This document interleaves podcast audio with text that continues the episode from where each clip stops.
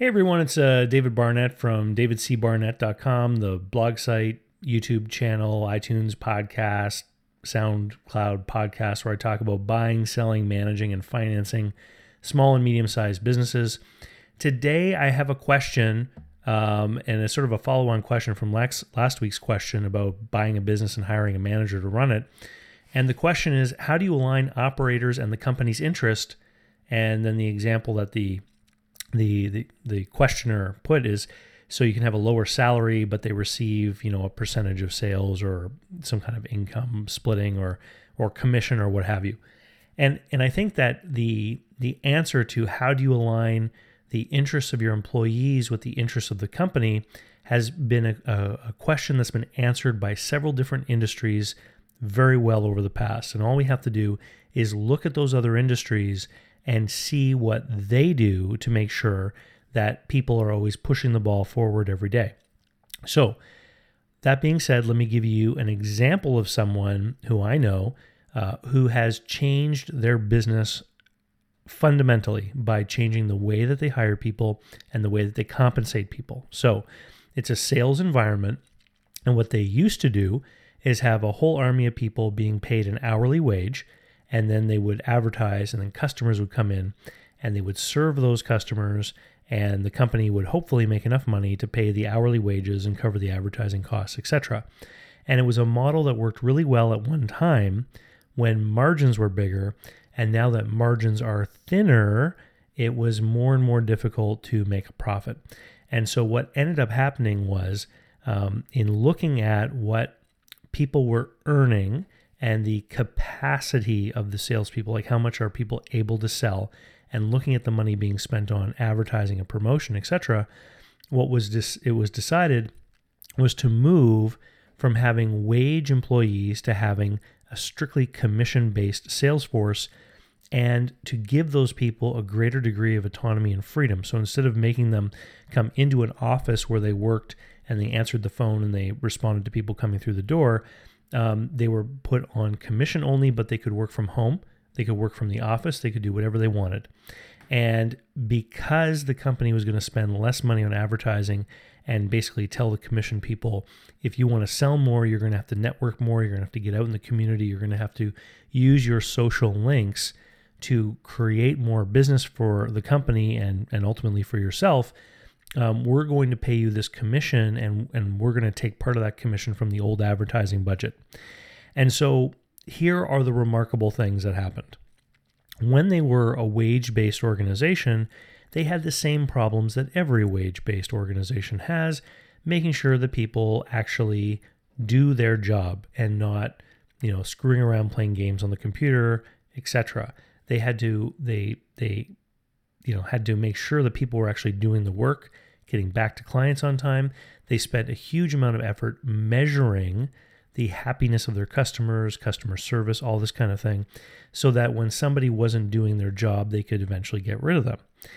Now and and, what what would happen is when they would advertise for example uh, a position being open and they would say it pays 14 15 16 20 dollars an hour what it is whatever it was they would get people who saw themselves as 13 15 17 20 dollar an hour people okay? And so they were attracting people who saw themselves in that income bracket and were satisfied with that income bracket. So this this is very important right? So the mentality of the employee was i'm worth $15 an hour and i'm happy with that. So somebody obviously who is more ambitious, who wants more money, isn't even going to go after that job unless, you know, there are no jobs available and they need an income, right? And and then they're not going to be happy if they're a more ambitious person. They're going to eventually leave.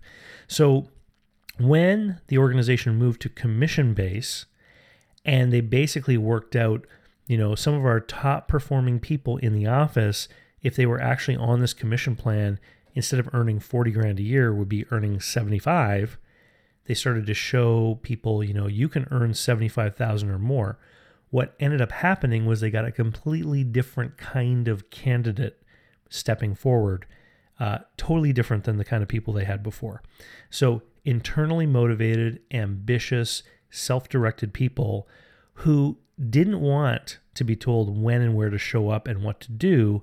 They wanted to be given a rule book. This is how you do it, and this is how you're going to earn money.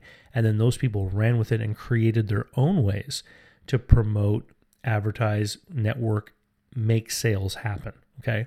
And so this makes perfect sense if you just stop for a moment and you examine the worlds of real estate or auto sales or a lot of different B2B industrial sales types of environments where people are largely paid on commission. So let's dial the clock back to 1998 because I want to tell you a little bit of a story about me when I first got out of university. So when I got out of university, I started a business with a friend. It was a little publication. It was a cool arts and music type of thing where we talked about film and we had different writers and and we talked about bands and one of the reasons why we started the publication was because then we could get invited to all these shows for free and see all of our local you know bands play in clubs and things like that.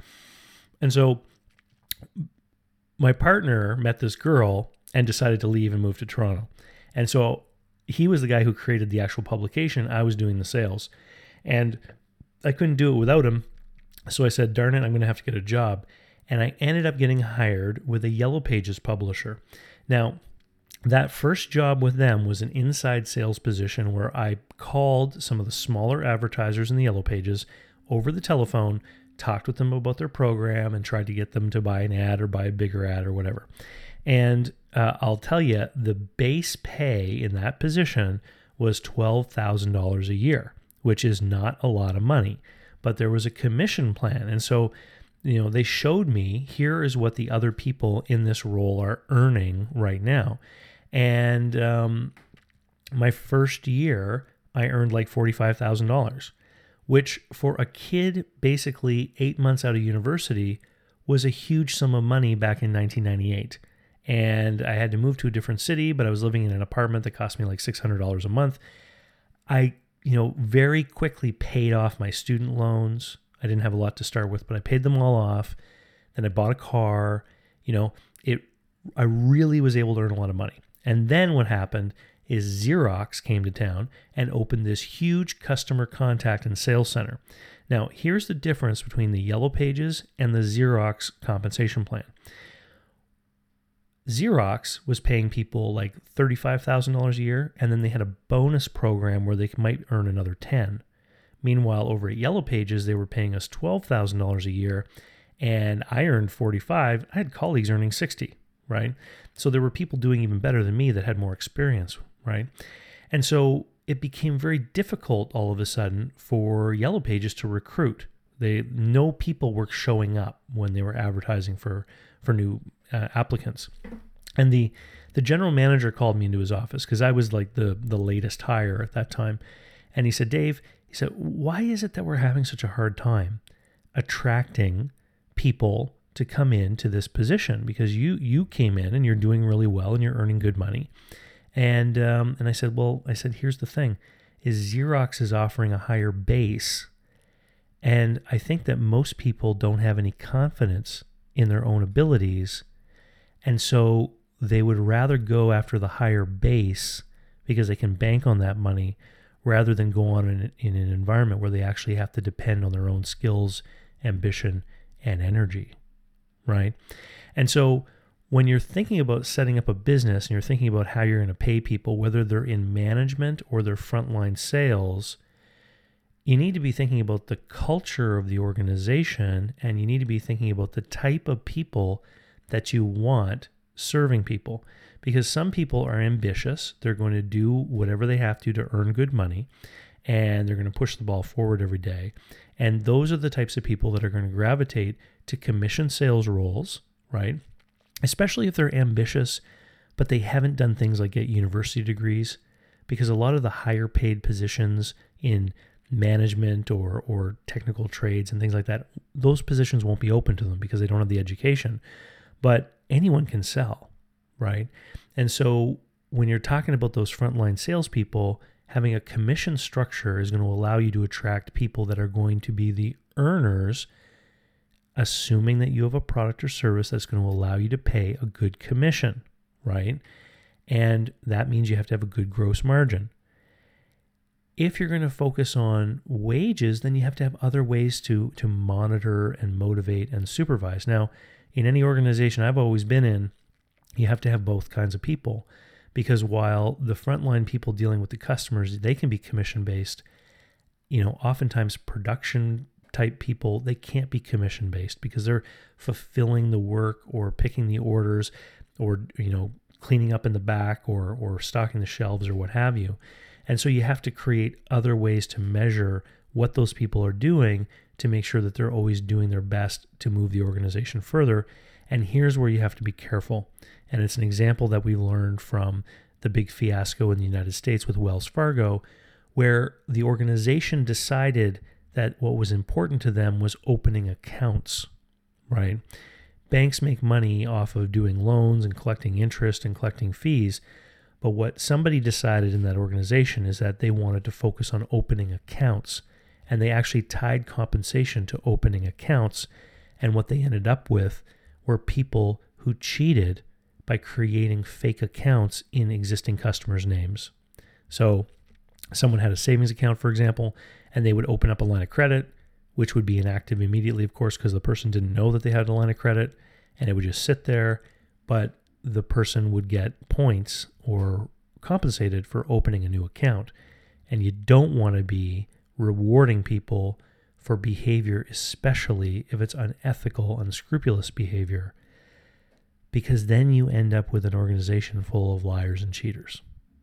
Anyway, so those are just my thoughts on motivating employees and aligning employees' interest with the desires, goals, etc. of the organization.